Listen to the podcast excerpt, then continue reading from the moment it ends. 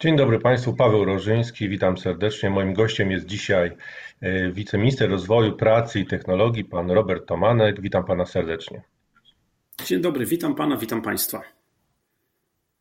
Panie ministrze, e, czy zdążymy z ratyfikacją unijnego funduszu odbudowy? Zostało nam no, mało czasu, raptem dwa tygodnie.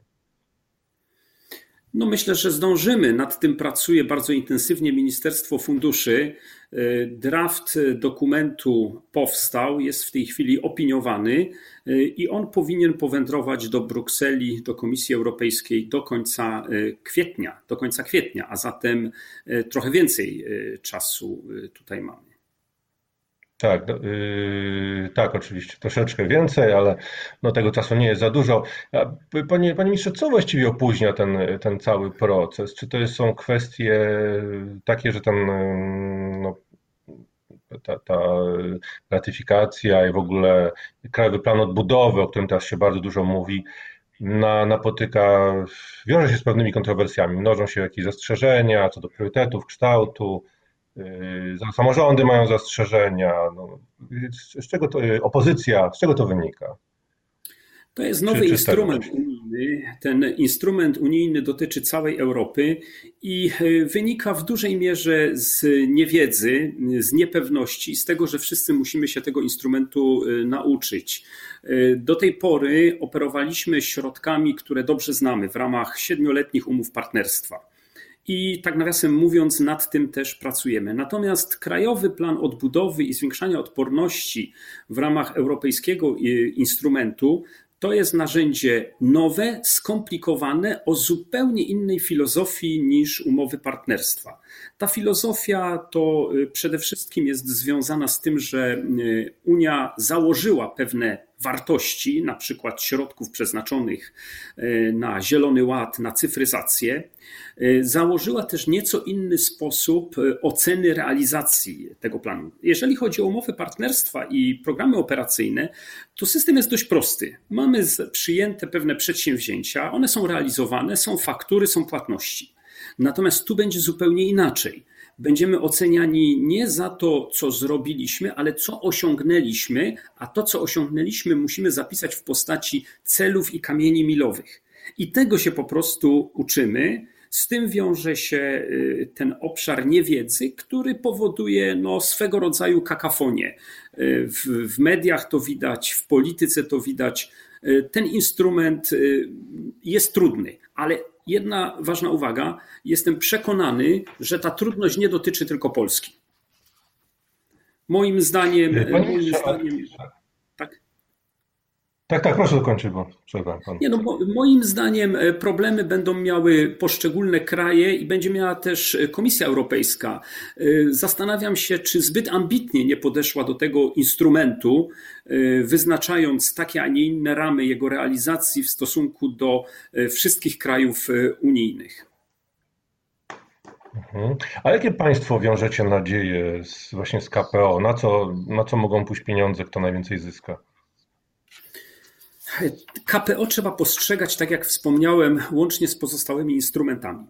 I kiedy się mówi o KPO, to bardzo często mówi się, że na coś pieniądze nie pójdą. Na przykład ten krzyk dużych miast, który dziś przebija się w mediach, ale zapomina się, że jest umowa partnerstwa, a instrument KPO ma taką cechę, że mm, środki, które będą szły na przedsięwzięcia w ramach KPO, nie mogą być finansowane z umowy partnerstwa. Musi być taka e, twarda delimitacja wydatków. I teraz może podam taki przykład: wsparcie innowacyjności. W KPO jest napisane, że te środki e, idą dla ośrodków badawczych zlokalizowanych w Warszawie. No i ktoś by mógł powiedzieć, jak to Warszawa, a gdzie reszta kraju? No tam, gdzie będzie umowa partnerstwa i pozostałe instrumenty. Tu następuje ta delimitacja, która powoduje pewne e, zamieszanie. Poza tym, istotą tego instrumentu jest realizacja pewnych reform. Jeżeli mamy reformę polegającą na tym, że musimy zwiększyć e, poziom wolności przedsiębiorców, no to e, jednym z elementów tej wolności jest dostęp do przepływu informacji, czyli szerokopasmowy internet. No i znowu podobny krzyk. Dlaczego środki idą do mniejszych gmin, są wskazywane w KPO? A no bo tam jest najgorzej z tym internetem. Jeżeli chcemy zrównoważonego rozwoju państwa, to nie może być tak, że to państwo rozwija się tylko w dużych ośrodkach. Podam jeszcze jeden argument. W tej chwili jest krzyk, że środki są przeznaczane w ramach jednego z komponentów KPO na elektryczne autobusy, a nie na transport szynowy miejski. No w KPO jest taka delimitacja zrobiona ale jest, będzie umowa partnerstwa. Transport szynowy z definicji jest wielokrotnie droższy. Jeden tramwaj kosztuje 5 do 7 milionów złotych, natomiast jeden autobus elektryczny kosztuje 2 miliony złotych. No, do tego jeszcze infrastruktura tramwajowa jest dość kosztowna, a zatem y, tu jest taka, powiedziałbym, no może nie wyższa matematyka, ale swego rodzaju algebra, która wiąże się z tasowaniem tymi środkami. I tutaj Ministerstwo y, Funduszy i Programów, y, ono walczy z tymi oczekiwaniami, tasuje to, a jeszcze, żeby bardziej skomplikować sytuację, to powiem, że KPO, o którym dziś dyskutujemy, to są tylko i wyłącznie w tej chwili kwoty określone dla grantów. E, to są 23,5 miliarda euro, ale ponad 30 miliardów to będą środki pożyczkowe, które nie wiadomo, czy zostaną nawet skonsumowane, jeżeli się okaże, że warunki, które komisja określi dla tych pożyczek, nie będą wcale tak preferencyjne jak pozyskanie kredytu e, z Europejskiego Banku Inwestycyjnego. No właśnie, tu chciałem pana zapytać, tu chciałem pana zapytać, ale właściwie już pan powiedział, dlaczego no dlaczego nie, nie palimy się tak do tych pożyczek? No tylko jak bierzemy pod uwagę na razie to, to, to, to właściwie część pomocy, czyli granty, a tanie pożyczki nas nie interesują i tutaj różne no, y, powstają pytania, czy po prostu mm, nie wiem, obawiamy się dalszego zadłużania, czy, czy z czego to wynika? No na pewno jest to kwestia taka, że wiele przedsiębiorstw, zwłaszcza dużych, ma dość dużo środków i ma swego rodzaju nadpłynność. Y, środki są też w bankach, które są gotowe udzielać pieniędzy, pożyczek na preferencyjnych warunkach. Y, zawsze kwestia zaciągania zobowiązań budzi pewien opór, chociaż powinniśmy pamiętać, że mamy tu do czynienia ze swego rodzaju dźwignią. To jest dźwignia finansowa i kredyt, jeżeli jest dobrze ulokowany, no to on przynosi y, korzyści. Sądzę zresztą, że sytuacja będzie w miarę e, tego, jak będziemy ten instrument realizować, będzie się rozjaśniać, będzie e, coraz spokojniej wokół e, KPO. Dziś ta intensywna dyskusja bierze się właśnie z braku wiedzy i z niepokoju, jak ten instrument będzie realizowany. Mhm. A jak pan ocenia, mm, kto, kto właśnie najwięcej zyska na KPO? Czy możemy wskazać takich jednego, dwóch głównych beneficjentów?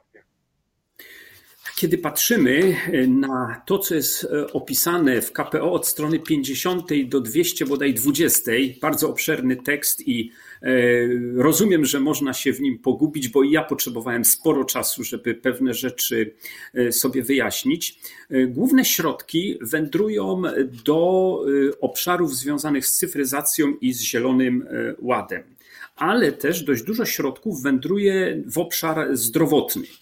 I kiedy popatrzymy na te pięć komponentów, odporność i konkurencyjność gospodarki, to tutaj pieniądze wędrują w dużej mierze do małych i średnich przedsiębiorstw. I tu znowu y, pytanie, które mi czasami się zadaje: a czemu nie do tych wielkich? A no bo są ograniczenia pomocy publicznej.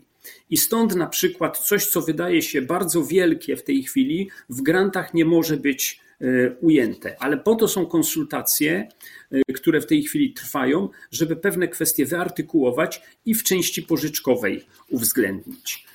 I kolejny komponent no to jest zielona energia i zmniejszanie energochłonności. Tutaj na przykład dosyć dużo pieniędzy przeznaczone jest ponad 3 miliardy 200 euro przeznaczone jest na termomodernizację budynków mieszkalnych. Czyli można powiedzieć, że tutaj bardzo duża kwota wędruje bezpośrednio do konsumentów. Ja zresztą w ogóle jestem zwolennikiem tego, żeby to konsument był e, głównym arbitrem e, w gospodarce.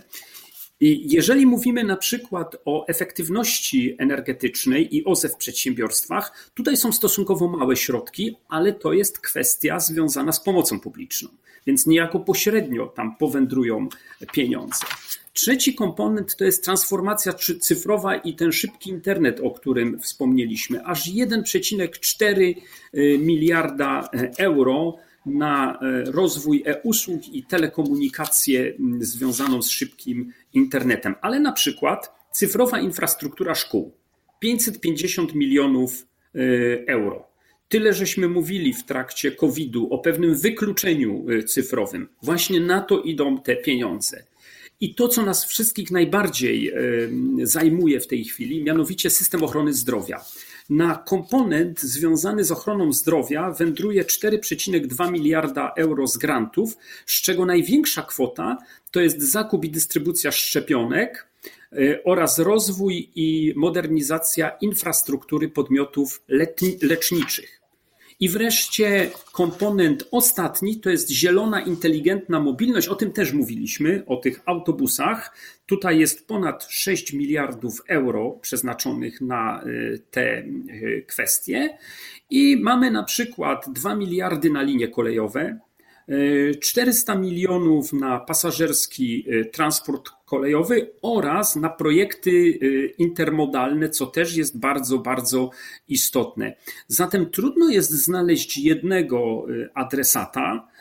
Tych zadań i przedsięwzięć jest cała masa, a ośrodków, które to koordynują, w postaci na przykład ministerstw, też co najmniej kilka. Ministerstwo Rozwoju, Pracy i Technologii jest jednym z ośrodków. Y, ja się wypowiadam w tej chwili o całym y, KPO, bo y, trochę go poznałem i ministerstwo nadzoruje tak zwany semestr europejski, czyli rozmawiamy z Komisją Europejską i mówimy, że to, o czym przez ostatnie dwa lata dyskutowaliśmy, to my tym KPO realizujemy, czyli realizujemy reformy, o których Unia i Komisja od kilku lat mówi, nie tylko w czasie COVID-u. No właśnie, mówią o beneficjentach, e, panie ministrze. Natomiast no, no można, można wskazać już tych, e, no, tych przegranych, tych zawiedzionych, no to już wspomnieliśmy o tych dużych ośrodkach miejskich, ale hotelarze tutaj też są bardzo zawiedzieni, bo oni liczyli na 5 miliardów z tego programu, z KPO, a dostaną kilkukrotnie mniej. No i czy tutaj, no są to rzeczywiście, jest to ta grupa naj, najbardziej dotknięta, najbardziej potrzebująca? Czy to znaczy tak, nie można było jednak trochę więcej? Znaczy, jest czas e, konsultacji, jest czas dyskusji e, i one trwają w tej chwili. Natomiast chcę powiedzieć w ten sposób: w ten sposób liczonych, zawiedzionych może być więcej, dlatego że potrzeby zgłaszane do KPO były kilkunastokrotnie większe od kwoty alokacji. Y, natomiast y, musimy pamiętać, o czym się bardzo często zapomina, że KPO to jest tylko jeden z fragmentów przebudowy Polski po y, COVID-zie. Mamy umowę partnerstwa, mamy również nasze własne środki budżetowe i one są kierowane do gospodarki. Jeżeli chodzi o turystykę, o hotele, to no też chciałbym powiedzieć o tych miliardach, które popłynęły w trakcie, w trakcie COVID-u. I to też trzeba mieć tego świadomość, że nie można z tego instrumentu wydusić wszystkiego. Gdybyśmy wpadli na taki pomysł, że przekazujemy oczekiwaną kwotę na hotele, o których Pan wspomina, no to się okaże, że, że nie zrealizujemy tych tak zwanych markerów, czyli y, zielona energia, cyfryzacja i nasz KPO nie zostanie przyjęty przez Komisję Europejską. To jest. Właśnie, y, tutaj Pan wspomniał, przepraszam Panie bo Pan wspomniał o, o, o właśnie zielonej energii, o transformacji energetycznej. No to jest chyba kluczowa sprawa, a tutaj można odnieść wrażenie, że nasza wizja i wizja Unii Europejskiej y, się różnią i czy to można w ogóle pogodzić? Nawet mówi się, że możemy w konsekwencji stracić 3 miliardy na walkę ze smogiem. No generalnie te wizje wydają się inne.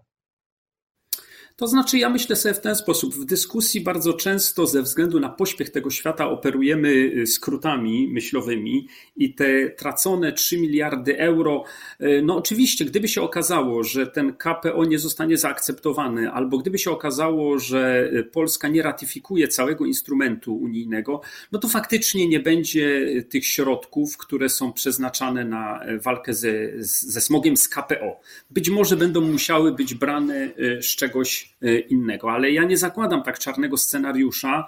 Wydaje mi się, że sam program operacyjny, e, przepraszam, sam e, program odbudowy jest na tyle korzystny, że należy dołożyć starań, żeby przyjąć ten instrument. No i poza tym chyba spoczywa na nas pewna odpowiedzialność za resztę krajów Unii, a zwłaszcza za tak mocno dotknięte COVID-em południe Europy, które bardzo liczy e, na e, środki z tego, e, z tego funduszu. Jeżeli chodzi o wizje związane z zieloną energią, ta dyskusja rozpala też emocje. Natomiast Powiem w ten sposób, o co my walczymy? My walczymy nie tylko o czyste powietrze dla Polski, dla Polaków, ale walczymy też o to, żeby nasz przemysł włączył się e, w sieci wartości związanych z zieloną gospodarką. Czyli mówiąc inaczej i prościej, żeby nasze przedsiębiorstwa nie e, były importerami technologii, ale żeby współtworzyły technologie i żeby też zwiększały swoje możliwości handlowe, bo jeżeli zaczną przykładowo produkować elementy do wiatraków, no to będą je instalować, te elementy nie tylko w polskich wiatrakach, ale też tam, gdzie uda się te elementy sprzedać. Mamy przemysł, ten przemysł jest silny. On przeżył bardzo dobrze y, epidemię. Y, no i walcząc o y, Zielony Ład, realizując tę politykę unijną w Polsce, walczymy też o pozycję polskiego przemysłu w tym systemie. Tak, a już jakby kończąc y, wątek y, KPO, też chciałem Pana zapytać, kiedy możemy się, króciutko, kiedy możemy się spodziewać szczegółowych już planów wykorzystania tych pieniędzy, jakichś rozstrzygnięć w tej mierze? Myślę, że jeżeli komisja zaakceptuje nasz, nasz program, to myślę, że jest to kwestia trzeciego kwartału tego roku. Dlatego, że ten, ten program tak. jest siłą rzeczy Y, bo wiele osób podnosi, że on jest y, mało szczegółowy. Y, kiedy były pierwsze wersje kierowane do Unii z jakimiś projektami, to Komisja Europejska, uczestniczyłem w takich dyskusjach, powiedziała: Nas nie interesują wasze projekty. Wy nam pokażcie reformy, kamienie milowe, cele. Więc musieliśmy trochę inaczej podejść do tworzenia tego e, programu, bardziej prognostycznie, a mniej diagnostycznie na zasadzie koncertu życzeń, że ktoś coś zgłaszał, na przykład, już nie wiem dokładnie gdzie to było, ale budowa jakiejś bocznicy kolejowej, jakiegoś odcinka kilkukilometrowego, bo to po prostu się nie, nie kleiło. W tej chwili ten plan jest budowany e, prognostycznie, od góry, i będziemy go dalej uszczegóławiać w dialogu y, też z samorządami, bo jeżeli ktoś mówi, że samorządy są z tego wyłączone, no to przepraszam bardzo, popatrzmy jak są realizowane umowy partnerstwa. Czy ktoś sobie wyobraża realizację tych umów bez samorządów? Kto to niby miałby zrobić? Kto miałby nadzorować realizację tych przedsięwzięć? Wystarczy się wczytać w kamienie milowe i cele. Przecież ich bez samorządu się nie osiągnie. Panie ministrze, a y, takim Kolejnym hasłem, bardzo w tej chwili nośnym i podnoszonym przez polityków jest Polski Nowy Ład, czyli nowy plan, e, plan PiS czy Zjednoczonej Prawicy na kolejne lata. Czy, czy tutaj, czy Pana zdaniem podniesienie właśnie kwoty wolnej, musi na to o 300 tysiącach, czy likwidacja opodatkowania dużej części emerytur, w ogóle to dobry pomysł? Czy, czy nas w ogóle stać na takie teraz pomysły w takiej sytuacji? No właśnie, tutaj oczywiście Oczywiście wiedzę szczegółową ma Ministerstwo Finansów. E, ja występuję raczej w tym momencie jako e, obywatel i e, no powiedzmy pracownik naukowy uczelni ekonomicznej. Od lat reprezentuję taki pogląd, że należy zmniejszać obciążenia podatkowe, a zatem podniesienie kwoty wolnej od podatku mieści się w tym nurcie. Natomiast y, czy nas y, stać? No, zakładam, że Ministerstwo Finansów, które przygotuje ten projekt, ma odpowiednie rachunki i jest w stanie te rachunki przełożyć na konkret. Musimy popatrzeć na wydatki państwa szerzej. Pierwsze, Polska w stosunku do innych krajów unijnych ma jeszcze stosunkowo mały dług publiczny.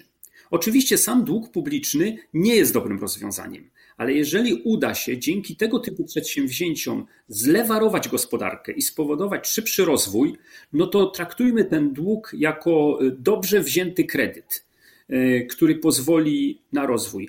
Wiemy z gospodarki, że gdybyśmy przyjęli takie założenie, że nie bierzemy kredytów, no to nie będziemy się rozwijać. Przedsiębiorstwa bez kredytów nie byłyby w stanie nabrać rozpędu rozwojowego. Być może, że państwo polskie potrzebuje takiego kredytu, żeby zacząć się e, rozwijać.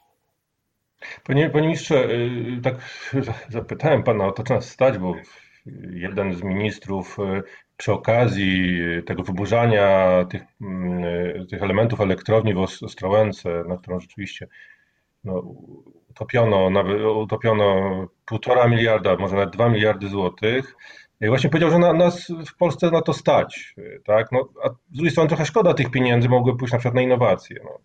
Jaka jest Pana no, Trudno mi się odnosić do, do wypowiedzi, y, która może padła w jakimś kontekście albo była podbudowana emocjami. No oczywiście, że państwo powinno w sposób szczególny zwracać uwagę na efektywność inwestowania, bo są to środki publiczne. E, i środki publiczne e, to nawet więcej niż prywatne, bo prywatne są moje, a publiczne są, e, są obywateli. I jeżeli stosujemy zasadę pomocniczości, transparentności państwa, no to powinniśmy na te środki zwracać wyjątkowo baczną uwagę i nie podejmować inwestycji, które no, będą nieefektywne, nieproduktywne. Panie ministrze, a y, mamy teraz trzecią falę wirusa. Y, jak polska gospodarka radzi sobie właśnie z, z tym lockdownem, y, no z tymi obostrzeniami na, na, na tle innych krajów? Radzi sobie dobrze. Tak? To nie jest tylko narracja rządowa, jest to też narracja wielu i mediów. Y, kilka tygodni temu, kiedy miałem przyjemność pisać artykuł dla Rzeczpospolitej, y, zrobiłem takie badania y, siły lockdownów. E, Uniwersytet w Oksfordzie opublikował takie instrumenty, no i tutaj Polska z tą siłą lockdownu, e, nie mam na myśli tego pierwszego, tylko e, kolejne lockdowny, lokuje się w średniej stawce państw. Czyli u nas lockdown nie jest za mocny. To pierwsza uwaga. Druga uwaga, gospodarka poradziła sobie z COVID-em, zanotowaliśmy recesję, ale ubiegły rok to jest około 2,7% PKB w dół, ale dzięki czemu? E, to się wzięło z kilku przyczyn. Po pierwsze, struktura gospodarki. Mały udział usług, które zostały e, najbardziej uderzone przez COVID. Po drugie, silna pozycja przemysłu. Po trzecie, silny eksport i wpięcie w łańcuchy wartości silnych gospodarek, takich jak gospodarka niemiecka przede wszystkim. Oczywiście na końcu o tym mówię, bo to tak nieładnie chwalić się czymś, co, co robi rząd, ale e, kiedy porównuję pomoc udzieloną przez Polskę gospodarce, e, no to ona jest znacząca. To jest grubo ponad 9% produktu krajowego brutto. Oscyluje to na dziś w granicach prawie 200 miliardów e, złotych. No i te środki, one spowodowały utrzymanie potencjału produkcyjnego, nie zawsze to było najbardziej efektywne. Jako ekonomista, e, no muszę to podnieść, zwłaszcza pierwsza część pomocy, natomiast te środki powędrowały do gospodarki. I jeszcze jedna uwaga, o której się rzadko mówi: e, transfery socjalne. E, one oczywiście wywołują krytykę z różnych powodów, ale w mojej ocenie te transfery socjalne stworzyły popyt. Siłą polskiej gospodarki jest duży popyt wewnętrzny. Więc y, to też było istotne. Są też kraje na świecie, które w czasie COVID-u kierowały pieniądze właśnie bezpośrednio do kieszeni obywateli. No tak, ale panie ministrze, skąd to niezadowolenie przedsiębiorców? Bo y, głosy słychać cały czas z różnych stron, z różnych branż. Rozczarowania, no, no, niezadowolenia, za mało, za późno, chaotycznie. Po, po pierwsze, y, narzekają ci, którzy, inaczej jeszcze powiem, nie narzekają ci, którzy są zadowoleni. E, natomiast narzekają ci, którzy są niezadowoleni. Dlaczego są niezadowoleni? Po pierwsze, przyczyna obiektywna. Nie ma jeszcze takiego systemu, który by wszystkich zadowolił. Jeżeli branża, taka jak e, restauracje, miała tendencję wzrostową, e, i w ciągu 10 czy 9 lat zanotowała najwyższy wzrost cen, a za tym stał po prostu popyt, o 30% wzrosły te ceny i oczekiwano dalszego wzrostu, to nawet wyrównanie spadku, a przecież nie wyrównano tego w 100%, oznaczałoby utracone korzyści i powód do narzekania. To po pierwsze. Po drugie, trzeba też mieć świadomość, że czasami y, pewna narracja jest też podnoszona przez różne grupy lobbystyczne. Y, I to też powoduje y, określony, określony poziom narzekania. Narzekanie było i będzie, bo nie ma idealnych systemów. System pomocy sektorowej, branżowej nie jest idealny, bo i system kodów PKD nie jest idealny. Tyle, że w poszukiwaniu idealnego systemu moglibyśmy nigdy nie udzielić pomocy. Gdybyśmy przyjęli opcję pomocy punktowej, no to siłą rzeczy będziemy mieli problem uznaniowości. Panie, panie ministrze, ale czy, czy, Polska właściwie potrzebuje takiej aktywnej polityki przemysłowej? Jak wspierać te kluczowe branże czy firmy? I, mm, i proszę powiedzieć, czy, mm, czy, czy, czy jak, jak przede wszystkim y, to, co jest w tej chwili naszą, naszą piętą achillesową, jak sobie poradzić z tymi niskimi y, inwestycjami, które mamy w tej chwili? Znaczy tak, Polska potrzebuje polityki przemysłowej. E, taką politykę ma i Unia, i wiele krajów e, e, z Unii Europejskiej, nie tylko z Unii. Chodzi o to, żeby państwo w sposób jasny, bardzo wyraźny zadekretowało, jakie instrumenty będą używane, w jakiej perspektywie i czego przedsiębiorca może się spodziewać. Bo przedsiębiorcy bardzo często podnoszą kwestie i obciążeń przepisami, ale też i swego rodzaju niepewności. Państwo powinno tą niepewność zmniejszać. To y, pierwsza kwestia. Druga kwestia inwestycje. Inwestycje w Polsce y, nie następowały tak, jakbyśmy chcieli, z wielu powodów. Jednym z nich była dostępność technologii opartych na taniej sile roboczej i dostępnej. Ale na przestrzeni lat technologie pracochłonne są wypierane przez technologie kapitałochłonne. Więc niezależnie od tego, co by zrobił rząd, należy spodziewać się dużej skali inwestycji prywatnych, bo po prostu nie będzie innego wyjścia. Jeżeli nie będzie się inwestowało w automatyzację, e, nie będzie się inwestowało w technologie kapitałochłonne, to przy braku siły roboczej, a to już dziś mamy, mamy najniższe bezrobocie w Europie. I to jest y, dla pracowników oczywiście dobrze, ale przedsiębiorcy zgłaszają y, deficyt rąk do pracy. Ostatni barometr y, sporządzony dla województwa śląskiego, dla poszczególnych powiatów, okazuje się, że nie ma zawodów nadmiarowych. Jeden, dwa zawody w niektórych powiatach. Reszta zawodów jest albo tak jak trzeba, albo określane są jako deficytowe. Więc te inwestycje będą faktem. Co może zrobić państwo w tym zakresie? Może wspierać innowacyjność, inwestycje w innowacyjność i to robi i powinno robić dalej, i państwo może i powinno inwestować w infrastrukturę, bo tam kapitał prywatny nie chce z różnych powodów wchodzić. Jeżeli państwo zainwestuje w infrastrukturę, a mam tu na myśli nie tylko infrastrukturę e, techniczną, twardą, transportową czy, czy jakąś inną, ale też społeczno-ekonomiczną, e, to e, przedsiębiorcy będą mieli stabilne warunki do realizowania swoich inwestycji. A jeśli chodzi Panie o twarde Proszę, proszę dokończyć zdanie, bo musimy już niedługo kończyć. Jasne. E, no chcę proszę, powiedzieć, proszę dokończyć. Chcę powiedzieć, że inwestycje realizowane przez państwo, na przykład w transporcie, powodują, że pojawia się potrzeba, chęć i możliwość inwestycji prywatnych w rozwój bazy produkcyjnej. To jest ten przykład. Państwo z jednej strony i inwestycje e, prywatne. To, to państwo może robić, to robi i to powinno robić bardziej intensywnie. Dziękuję bardzo. Moim gościem był pan y, wiceminister rozwoju, pracy i technologii, pan Robert Tomanek. Dziękuję bardzo. Dziękuję.